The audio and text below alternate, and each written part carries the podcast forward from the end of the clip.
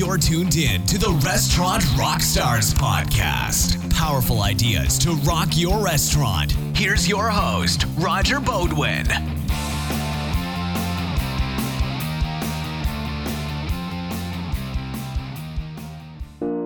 Welcome back to the Restaurant Rockstars podcast, engaging topics to help restaurants rock their profits, build their brands, and that's going to be really important today, and deliver amazing guest service experiences. I'm back again with my lovely wife, Thea, who always has a great opinion on whatever I'm podcasting about. so I'm going to include her once again in today's uh, episode, all about the power of your brand. So I'm a huge believer of ambiance. Now, that is one of the three critical elements in a successful restaurant, the other two being food and service. But let's talk ambiance for a minute because ambiance has a lot to do with whether you get your customers back again and they develop this feeling of affinity for your restaurant, meaning they feel like it's their place, they belong there, they relate to your concept, and it's a really cool sort of an escape for them and uh, hopefully they frequent you very much based on the ambiance and the food and the service. So, welcome, Thea. Hi. So, you know, brands let's let's talk about a national brand right now that just resonates with me because we really like this chain. It's called the cheesecake factory and they're nationwide. And obviously they their biggest hook is the cheesecakes. And you walk in the front door and they have these huge glass cases that probably have 75 or 80 different varieties of cheesecake. And you name it there's probably a cheesecake that you can order. So that just sort of resonates with me because it's a fun place. It's a lively atmosphere. It's always usually crowded but the service is really great and the food is really great also. So they hit it just right off the head. Don't we enjoy going there? Yeah, the kids love it. The kids do love it. I mean, the the servers treat our kids as, as well as they treat us, which is another important thing. Well, speaking of that, I remember asking a server once because their menu is enormous. It really right? like, is. I don't even yes. know. I can't wrap my head around the number of items on the menu Right. and then how how much what the kitchen must deal with in their inventory to support Yes. that sort of thing. Right. And But the I- prep needs, and it And just goes on and on. the fact that the servers know that menu inside and out. When you go to a standard restaurant and the servers don't know, uh, you know, the menu, it's shocking to me when you at the Cheesecake Factory they do and it's so extensive. So I remember asking a server once, "How is it that you know the menu so well when it's so expansive?" And she said it was a month. We have to literally study for a month before we're allowed to hit the floor. And then they hit the floor with a mentor. So much like you talked about in the Sales Star server training, but this brand actually, you know, holds their thumb over it. They are not, they come in full time for a month just to learn the menu. well, that's serious training, and that's a serious commitment to training, and we're big believers in that as well.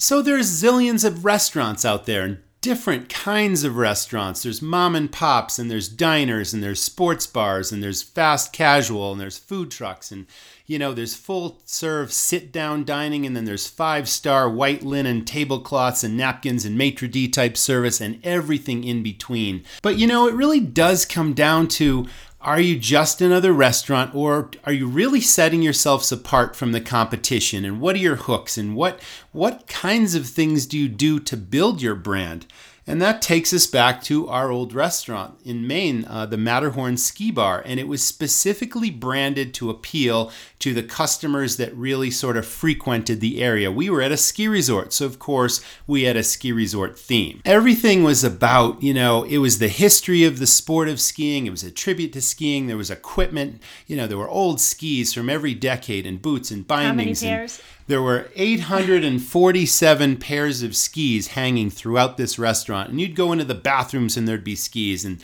they'd be underneath the bar top and, And you that name was a it. contest, a kids contest, right? And that this was- is a great. yes, this is a really idea. fun kids contest that kept the kids occupied. You know, kids often get bored waiting Yes, for their meal. yes, it was Um, awesome. And so there was one. I don't know if it was more than one year. You ran the contest. It took two years before Yeah, someone hit before the someone exact number. How many on the menu? It would say how Yes. many skis or pairs of skis. I think how many skis. Individual skis. how many skis Yes, right. are there in this restaurant? And the kids would walk around like for hours trying to count and catch every single one.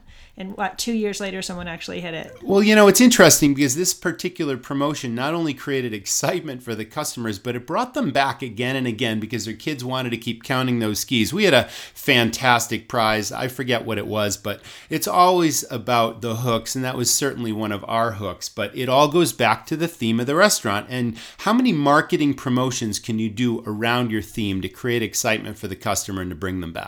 Right.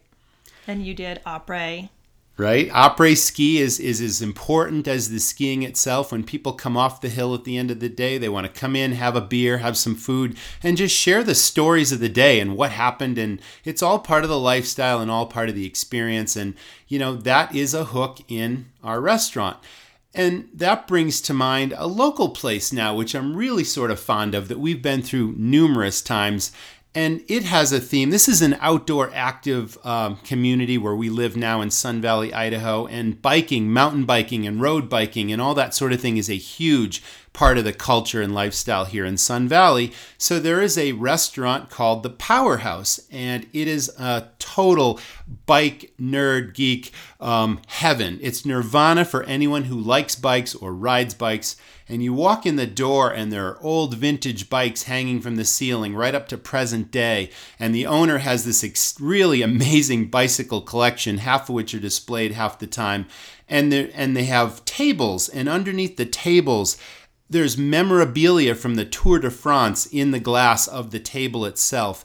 And here's the biggest hook, Thea. And I know you, I just told you about this because you probably wouldn't have recognized it had I not told you. But the bar itself is in the shape of a bicycle derailleur. If you know what that is, the derailleur on a bike is what changes the gears on a bicycle.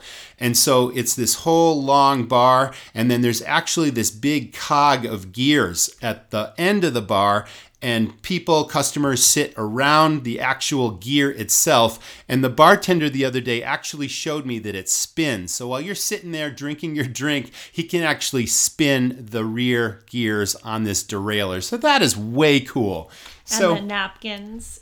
Right, Um, shop towels. Yeah, our shop towels right at the table. So everything about it is just so on brand and on and so consistent with the theme. And here's the kicker. I went into the men's room the other day and I just noticed this for the first time.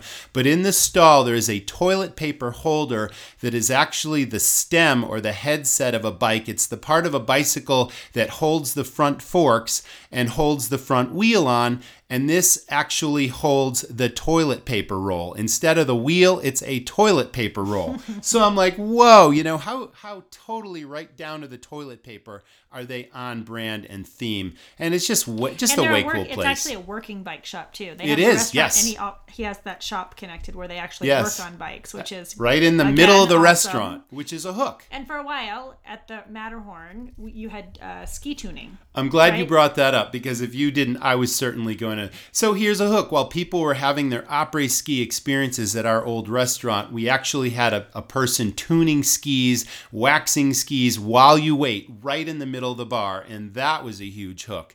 So all of this just sort of comes down to the power of a brand and all these things that you can do just to, you know, capture the public's imagination. But more than that, it's also to make sure that you're on target with what their expectations are, what their likes are. And if you can do that well, no matter where you are, then you've got a winning formula for success, I believe. I think so too. It's about speaking to your customer.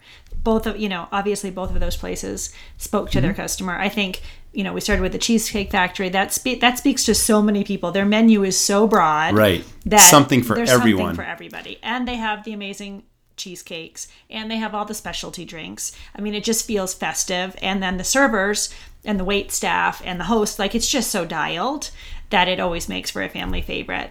But even though I'm not quite a gearhead and in, into biking as you, I still love Powerhouse. I like the vibe of it, the feel of it. The food is really, really good. Mm-hmm. Um, I like their outdoor deck. So, I mean, it takes all of that. Extensive beer collection, craft beers, tons of you name it. Whatever beer that you want to drink, you're probably going to find it there because, you know, this place is also really dedicated to the food and the spirits. In addition, I mean, the, the beers, the spirits, and the wines in addition to the food. They do a great job all the way around.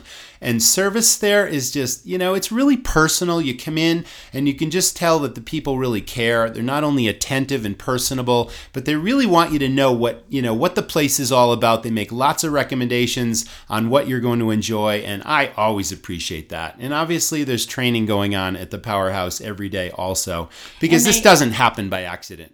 And much like you had ski movies playing, they often have bike movies playing mm-hmm. or um, not really movies, but Uh, actually, biking events, Biking any events. cycling events from around the world, And mostly Olympics. in Europe. They recently had all the Olympic events going on. So it's just a gathering place that, that brings the community together. And people, just like our place, people would come in in their ski gear, and now people come in and there's bikes on the racks of their cars, and they come in in their bike shoes and their shorts. And, you know, it's just, it's just a vibe. And that's really the word vibe. And vibe is a combination of your food, your service, and your ambiance. All three are really, really important. And it's what, you know, it's what separates a restaurant from a brand in my book. Mm-hmm.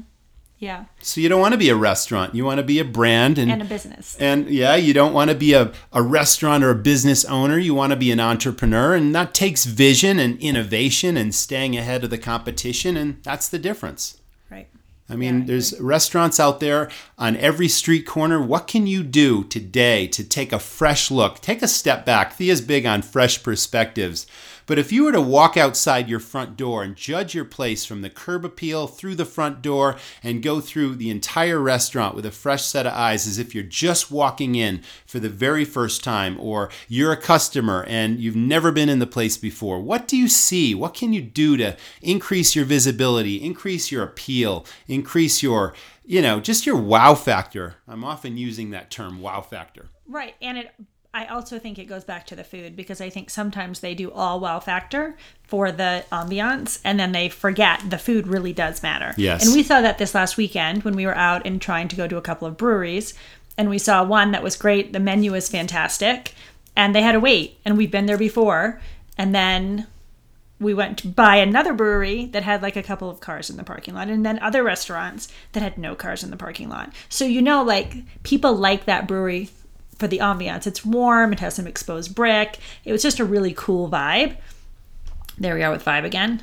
And the food was fantastic. And we heard about it on the chairlift. So we know that the, there's loyal customers that are talking about it all the time. So i think it takes all of those factors. It does. So to close out the episode, you just hit the magic word um, or the magic you know phrase. It's word of mouth marketing, and I've proven over 20 years in the business that word of mouth marketing will always be your most effective, most cost effective, and powerful form of marketing. And word of mouth will build your brand. So know that people are talking about your food, your service, and your ambiance. You got to hit all three. And that's today's episode. Thanks for listening to the Restaurant Rockstars podcast. For lots of great resources, head over to restaurantrockstars.com. And while you're there, download a copy of the book, Rock Your Restaurant. It's a game changer. See you next time.